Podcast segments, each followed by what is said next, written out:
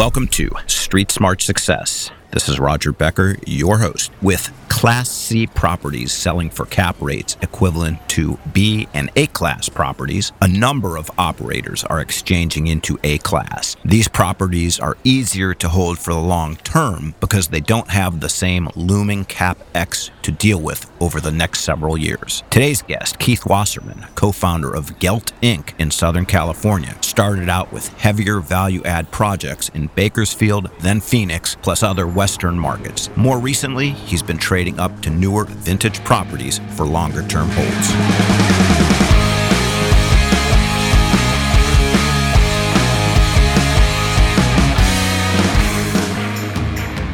So today we have with us a man who has been just amazingly successful in the multi-family space at the southern end of the uh, Golden State of California, as yours truly is in the Bay Area, northern part of the state, and uh, just a guy that's just doing fantastic things. And I've been so excited to speak to him. I heard him on another podcast and have done a little bit of reading. And I want to welcome Keith Wasserman, who is the president and co founder of Gelt Inc. Keith, welcome to Street Smart Success. Yeah, thanks for having me, Roger. I'm excited to be on the show. Yep. And here here we are. And so Keith, you know, I've got some familiarity with you, but you know, my listeners and maybe not as much. You know, before we get into the great business stuff, and I I think you started like with like some multifamily stuff in Bakersfield, if I remember. But let's go back even further. I know you went to USC. So are you are you born and bred in SoCal? And if so, like where exactly did you grow up? And like what was the early Keith Wasserman story? Yeah, so um, Angeleno, native here. I still live here. Lived my whole life here. Even went, like you said, to USC. Um, not many of us like that, but yeah, I, I uh, grew up in a city called Woodland Hills in the LA area in the San Fernando Valley, and uh, I was an 818 Valley guy up until three years ago, until I moved to the West Side, uh, Santa Monica, which is around 20, 30 degrees cooler uh, than the Valley. D- didn't know what I was missing, but um, yeah, I, I grew up in a very like entrepreneurial family and my dad had a very large law practice. It was the largest one in the San Fernando, San Fernando Valley. He had around 80 attorneys. And I grew up seeing him not really loving the law. And he was really just constantly looking for the next, you know, case and constantly overseeing all the different attorneys and billing. And I never really had an interest in, in becoming a lawyer. And I've always been sort of entrepreneurial. My dad is very entrepreneurial too. He has a lot of different business ventures that sort of, you know, keep him excited and going. And I, I'm like, you know, so I, I started at a young age just doing all kinds of entrepreneurial things, actually. So, uh, just a quick aside is my wife's, she actually moved from New Jersey in high school to, oh gosh, I'm drawing a blank, Northridge. Oh, yeah. Yeah, not too far from me. Yeah. That's right. the epicenter of the 94 earthquake. Exactly. So, uh, so, so I, I've been through Woodland Hills many, many, many times o- over the years. And so at a young age, you were an entrepreneur. So like, like, uh, you talking paper routes, mowing lawns, uh, buying stuff and selling it on the internet, what kind of stuff? Yeah. So my earliest sort of entrepreneurial ventures, I'd say, I learned about investing at an early age. Around uh, 13 years old, I, I, had my bar mitzvah and I invested all my money into the stock market. But even before that, I'd say I started even at like eight to 10 years old. My, my parents and my nanny would bring me to Costco. We would buy boxes of chocolates and then uh, sell them one by one at the park. And just, you know, th- that became, you know, when I was around seven, 16, 17, I bought a hundred of these leather jackets that were uh, irregulars. They had little blemishes on them. I went to downtown LA and um, I learned how to negotiate and just I bought these leather jackets for ten dollars a piece that had retail stickers of like I don't even know four hundred dollars and but they had blem- tiny blemishes and stuff. So I, I sold them out of the trunk of my car to the teachers, the janitors, the principal, the all my um, friends' families, and I, I, I made like ten grand. I sold them for like hundred dollars a piece, and quickly learned you know you make money on the buy. Like if I if you buy something right, you, there's a market you know to resell it and that's your profit margin then you're, you're going to do do well. So i started like doing that and that led to my first real business uh, keith's bargain center that, that i ran from 03 to 07 on ebay. We sold around 200000 items. I started literally my family friend came with to me with a, a horse saddle that they had sitting and getting dusty in their garage and they said look we spent I don't even know. Let's call it hundreds of dollars, five hundred dollars, thousand, whatever it is. Can you salvage this? And there's this new thing called eBay, and I said, yeah, I'll figure it out. So I put it on eBay, and it went for like hundreds of dollars, and I sort of got hooked and started selling stuff of my own, and then going to local auctions,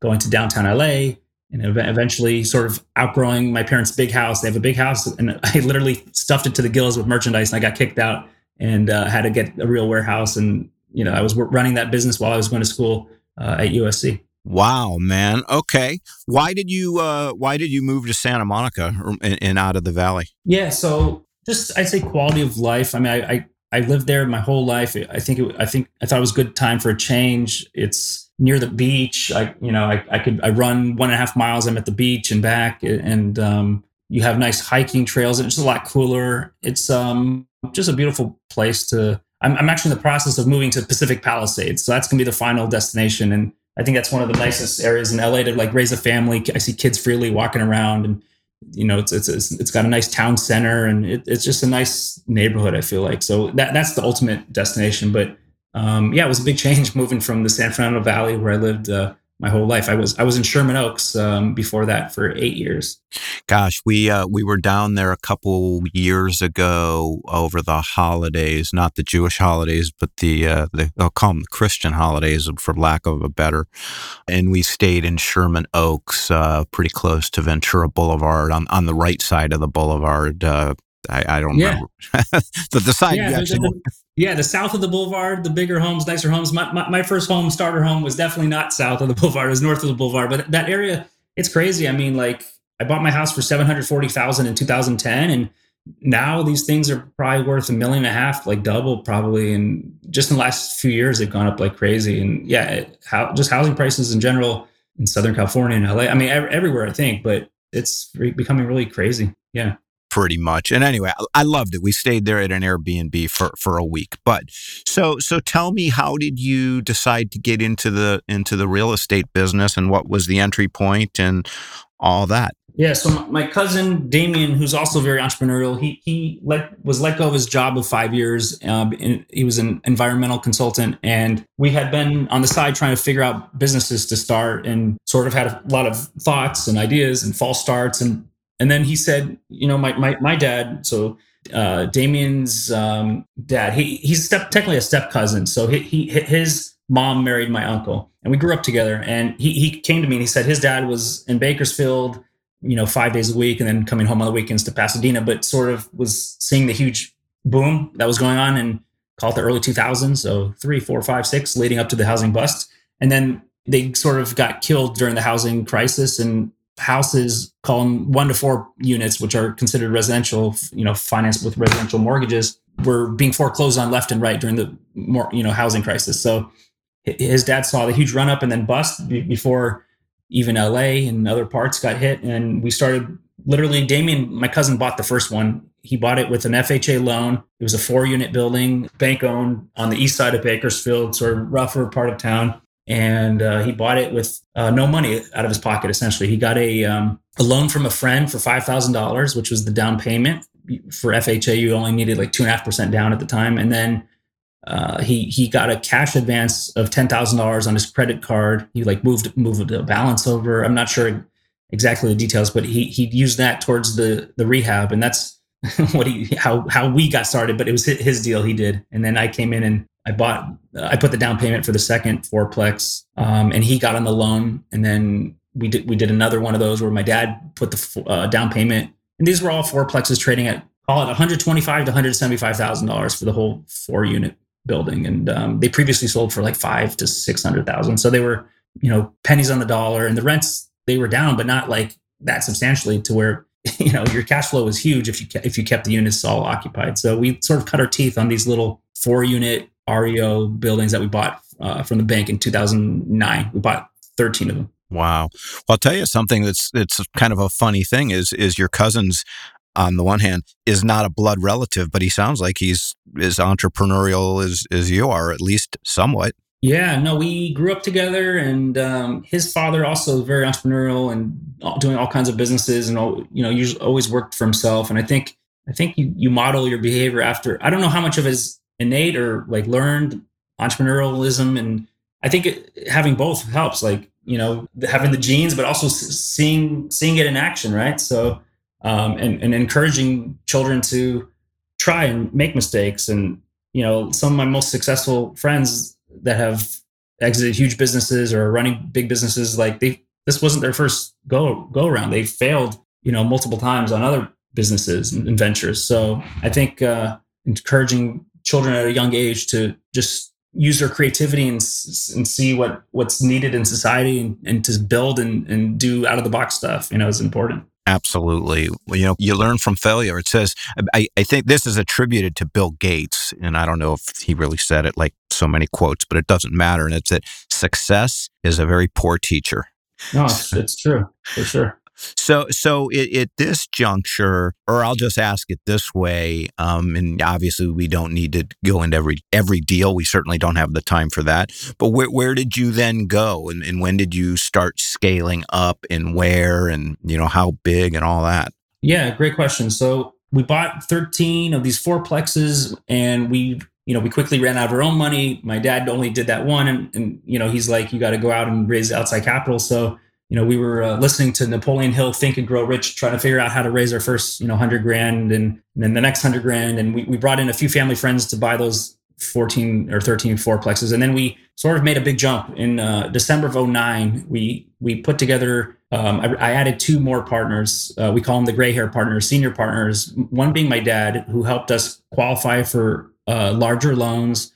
And he helped us by putting his own bucks in, but also bringing in a lot of family friends and clients of his to invest with us. And then another gentleman came named Adrian Goldstein, who um, had experience running larger multifamily properties for his father-in-law. So we, we, formed our team and we went out and put together a group of eight investors to buy a 78 unit building in also in Bakersfield, you know, the market we knew. It was like a 3.9 million dollar purchase. We raised 1.3 million. We didn't take any of our acquisition fee. We rolled it back into the deal.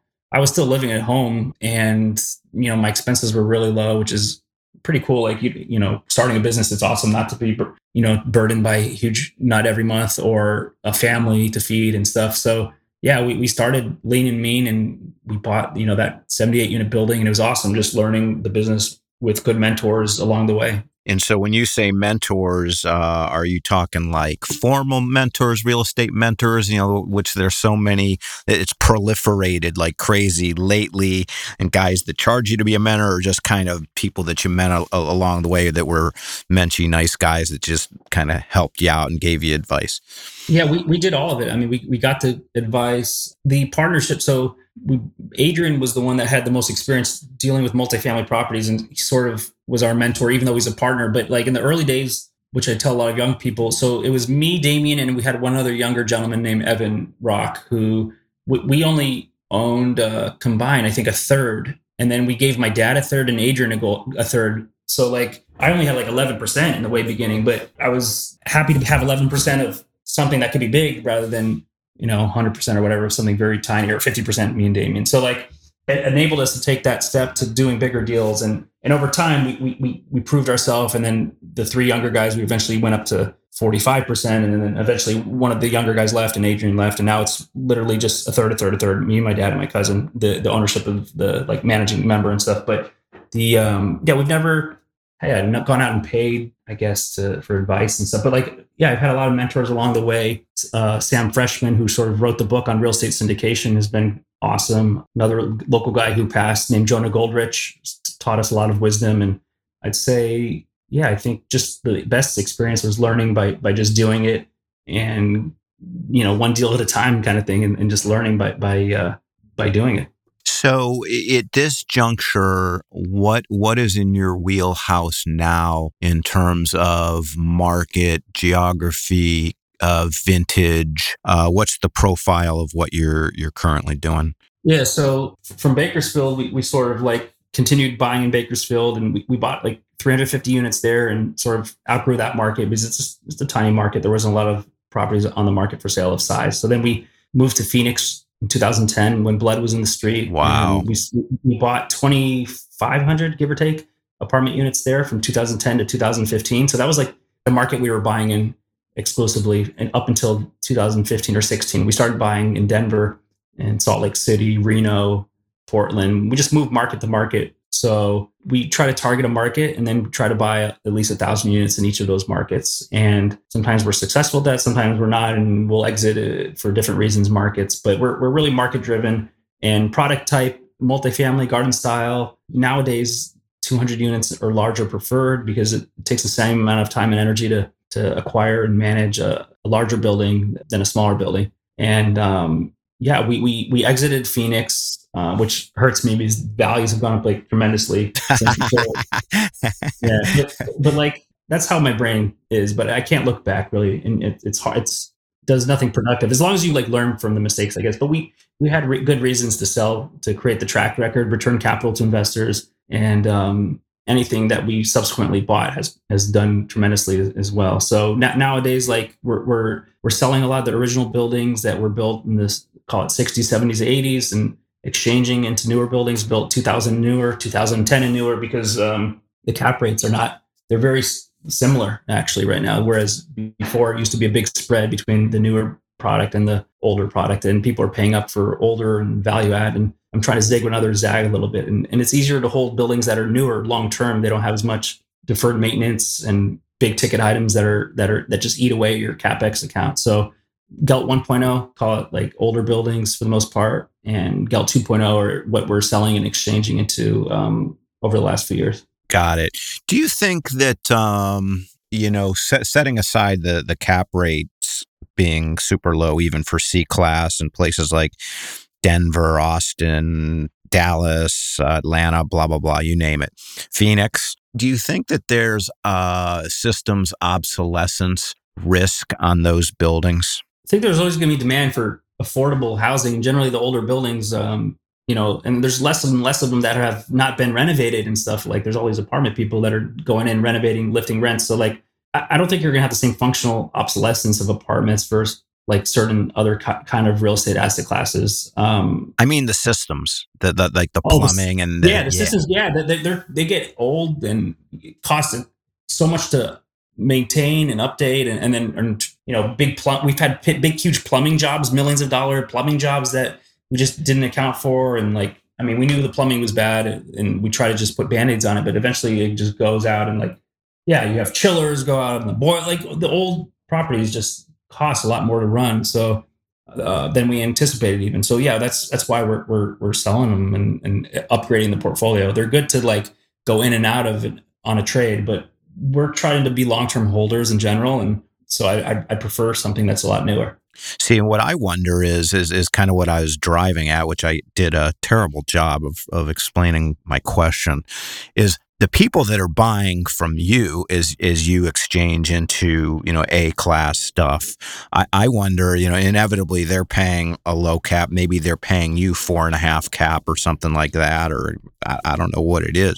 I, I wonder if they're paying too much to the extent that they won't be able to absorb you know, uh, let's say something that you know unforeseen happens with them, and they have million a, million dollar, you know, plumbing repair on a on a, a building because it's too old, and, and yet they don't have enough daylight in the financials to make it through. That's what I'm really asking. Guys are yeah, no, we we we we we were undercapitalized in some buildings, and we got bailed out because of the market, and that's why we're peeling them away. The ones that we want to, you know, get rid of, the ones that are in areas. Some of the the the lower rent ones in the portfolio really struggled with collections during COVID. And yeah, I think I, I, find now is a good time while values are high to pay up for quality and, and sort of prune the portfolio and sell the, the ones that are inferior areas or that are older, like you said, that just you know suck capital too much. And uh, look, the, the buyers of these might do well with them. I hope they do, but definitely you have to be properly capitalized to take over an older building in, in general. I guess you just have to have the right amount of reserves at the end of the day.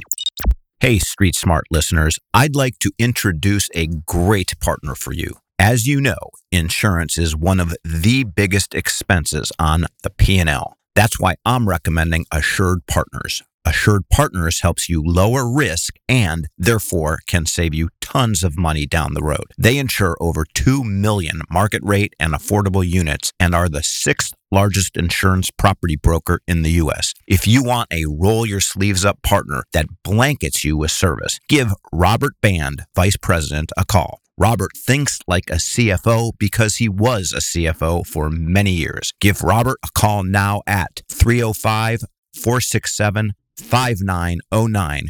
You'll be glad you did.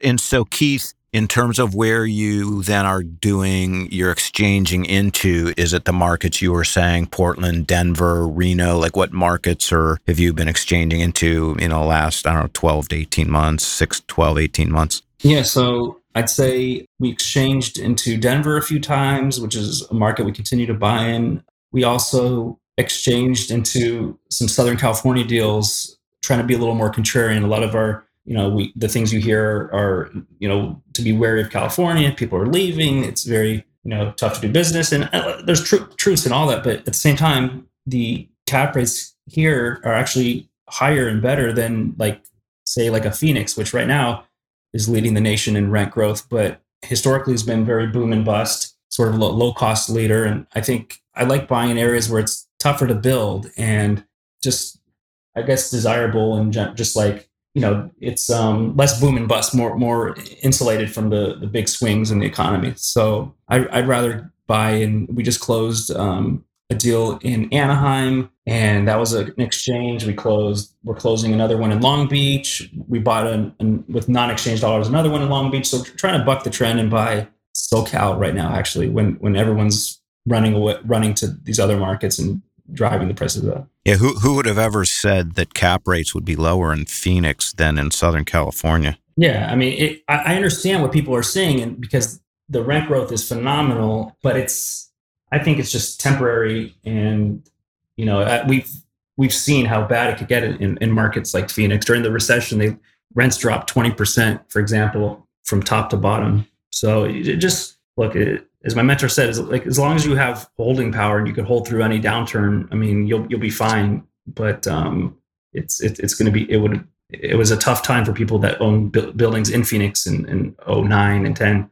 you know, when we started buying there. It's interesting. There, there's a, a very aggressive guy that's and you may know who he is although it seems like you've been out of there for a number of years but he is on fire. And uh, he's buying a lot of c class stuff and you know just value add. And you know if, if he does he's vertically integrated. He's a smart guy but everything is you know if we put in five to eight grand a unit we'll be able to get another 250 bucks a month in in really really working class areas. And you know, kind of the thesis as well, you know, rent growth like 26% last year, something like that. Or, yeah, I, think, I mean, I think that is what the number is, believe it or not. And it's in my mind, it's like, yeah, but like, when does it, like, what if it doesn't? what is, what if the, what, what if the rent stops growing? And, and to me, that just feels risky that you're just buying on future value as opposed to like value right now. But whatever. So, what do you, uh, what do you like about Denver?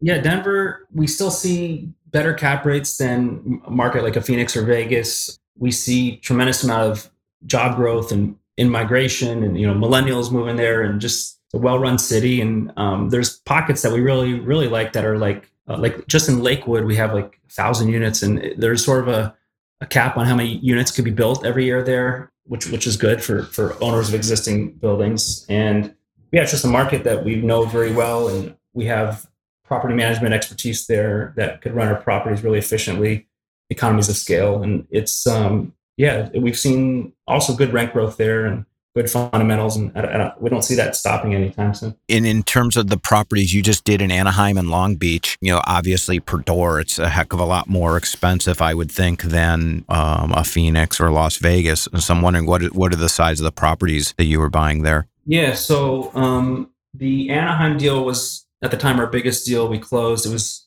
in terms of dollars so yeah 312 units 146 million give or take dollars we uh, we exchanged out of Seattle. We had some stuff in Kent and Federal Way, which are sort of blue collar markets there, and we really struggled with collections in those markets. And the properties were a little bit on the older side, so we looked at it as a real win. We, we were able to get out of those and hit a single for the investors. Not nothing as good as we projected, I'd say. So only like two or three times we've underperformed versus overperformed, but I feel like we'll have a second chance by moving that capital tax deferred, you know, into the 1031 into Anaheim, which was 2009 built and just an amazing property. It's it's called Oasis. It looks like an oasis, like a resort when you're on the property, and it's um, huge employers all nearby. and just a really um, awesome building. And and there's still upside. We're we're renovating all the interiors because the current the, the the developer that built it sort of delivered it during the recession and skimped out on on the finishes towards the end. So we're we're coming in there and you know spending I don't know 15 plus thousand a unit, lifting rents three to four hundred dollars per month, and um, the market's taking it and then some. I mean, the market's growing.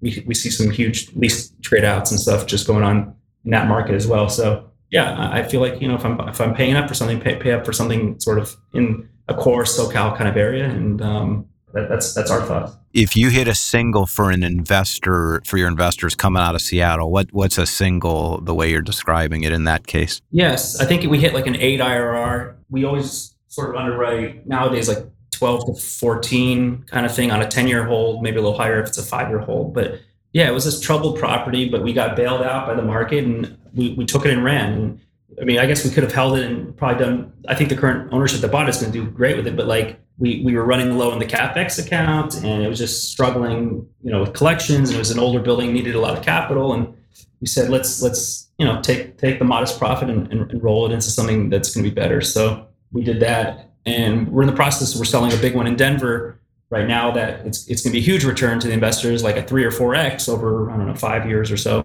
and we're rolling that into um, a brand new building built in Long Beach that's in lease up. So um, and we already bought another one in Long Beach um, recently, so we we're trying to build some mass in that that market, and yeah, so that's sort of been the strategy. And then do you typically and maybe you already said this and I didn't and I didn't pick up on it. Do you underwrite for a 5-year hold or, or are you longer term or just depend on the deal?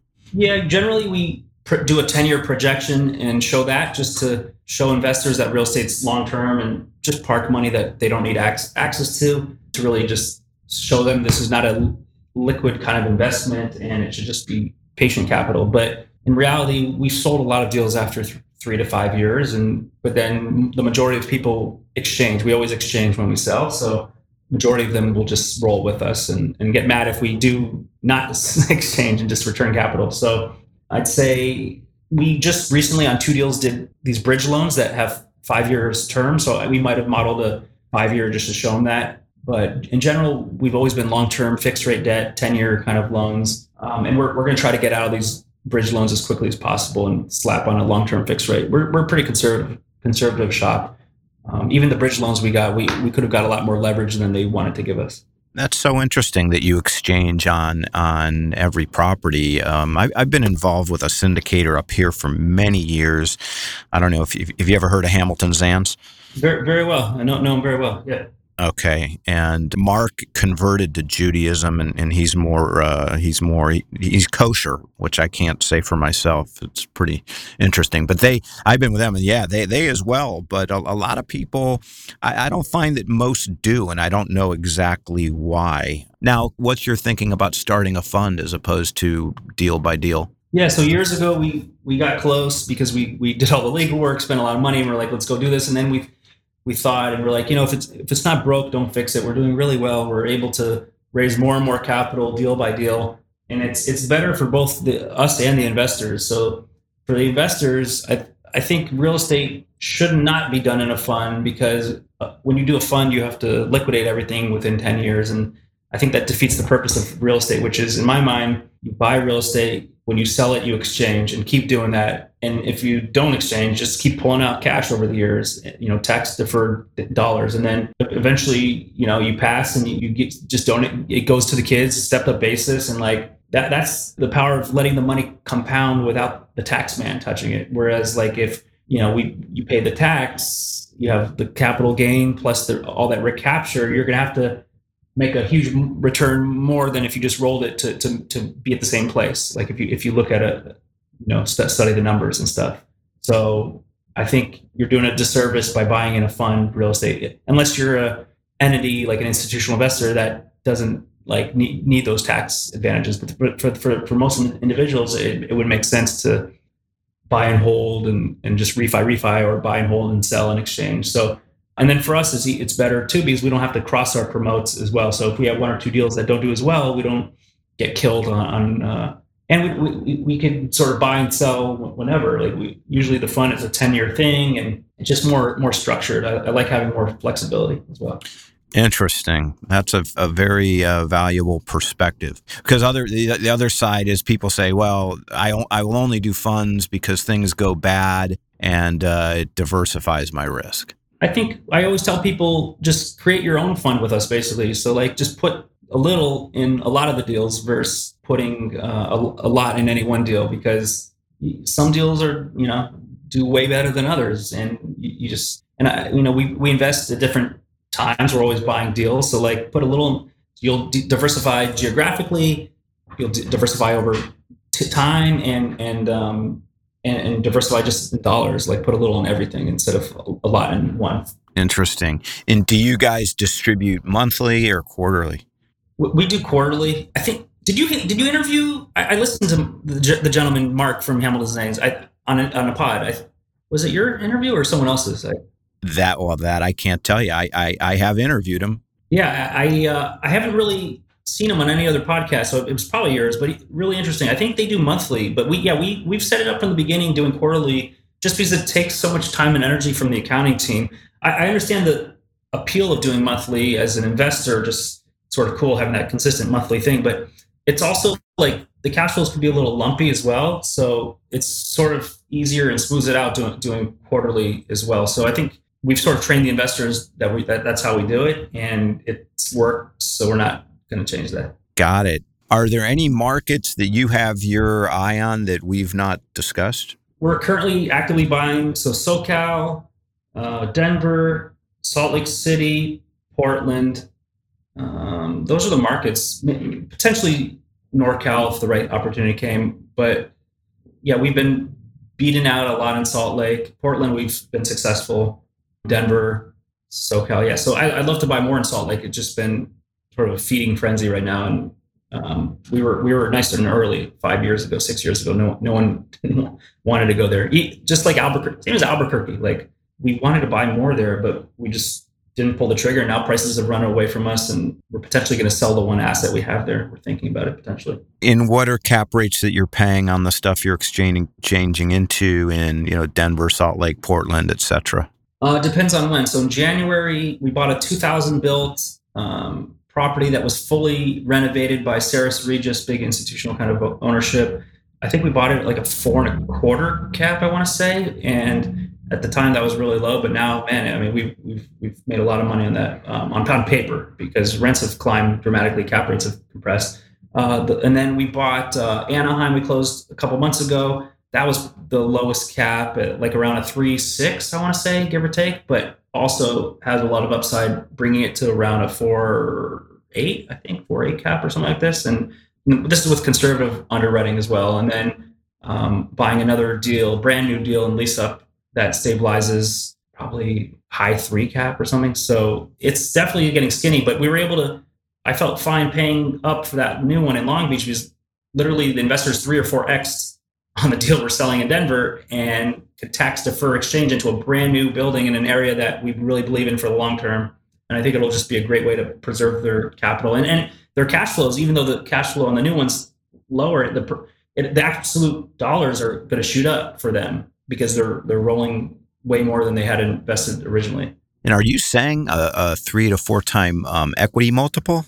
Uh, on the Denver, the, the thing we sold, we're selling in Denver now is like a, I think a three to four X. Yeah. So if someone put a hundred grand in, I think it's they they made like 300 grand of profit or something crazy. So they'll have like 400 grand, a huge amount to roll. So even though the new things in the cash flow, call it 4%, it, it's 4% on the new dollars versus the, the last deal.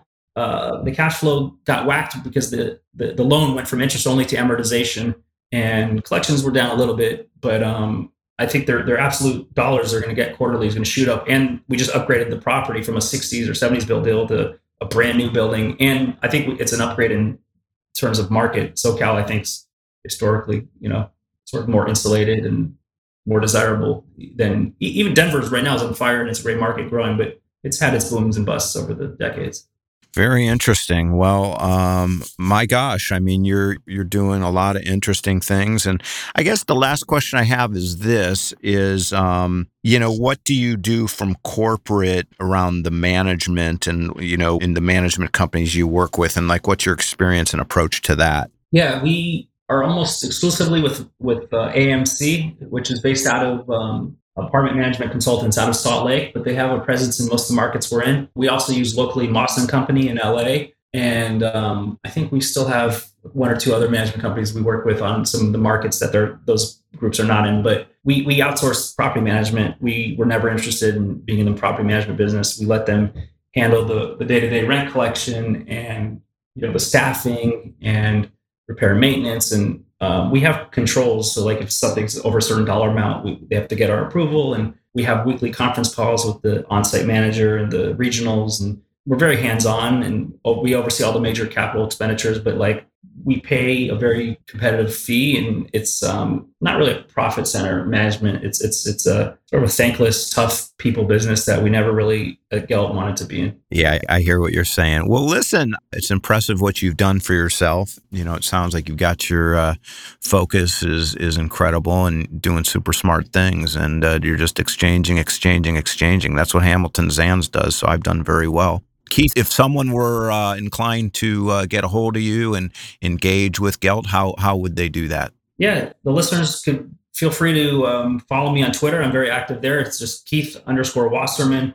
Uh, message me on LinkedIn, or better yet, you can just email me. My my email's Keith K E I T H at geltinc.com, G E L T I N C for incorporated.com. Yeah, the more specific the question, the better. And yeah, would uh, love to hear from the audience. Well, thank you very, very much for your time. I know you're busy, and um, I will catch up with you soon. Sounds good. Thanks for having me on, Roger. Talk to you soon. Bye bye.